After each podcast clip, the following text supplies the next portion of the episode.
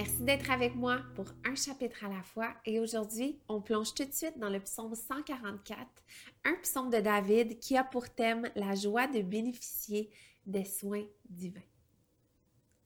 Béni soit l'Éternel, mon rocher, qui exerce mes mains pour le combat, mes doigts pour la bataille. Il est mon bienfaiteur et ma forteresse, mon refuge et mon libérateur.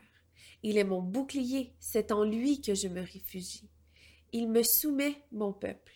Éternel, qu'est-ce que l'homme pour que tu le connaisses, le Fils de l'homme pour que tu penses à lui? L'homme est pareil à un souffle, sa vie passe comme une ombre. Éternel, incline ton ciel et descends, touche les montagnes et qu'elles soient fumantes. Fais briller les éclairs, disperse mes ennemis, lance tes flèches et mets-les en déroute. Interviens d'en haut, délivre-moi, sauve-moi des grandes eaux, des étrangers dont la bouche est menteuse et la main droite parjure. Ô Dieu, je chanterai en ton honneur un cantique nouveau, je te célébrerai sur le luth à discorde.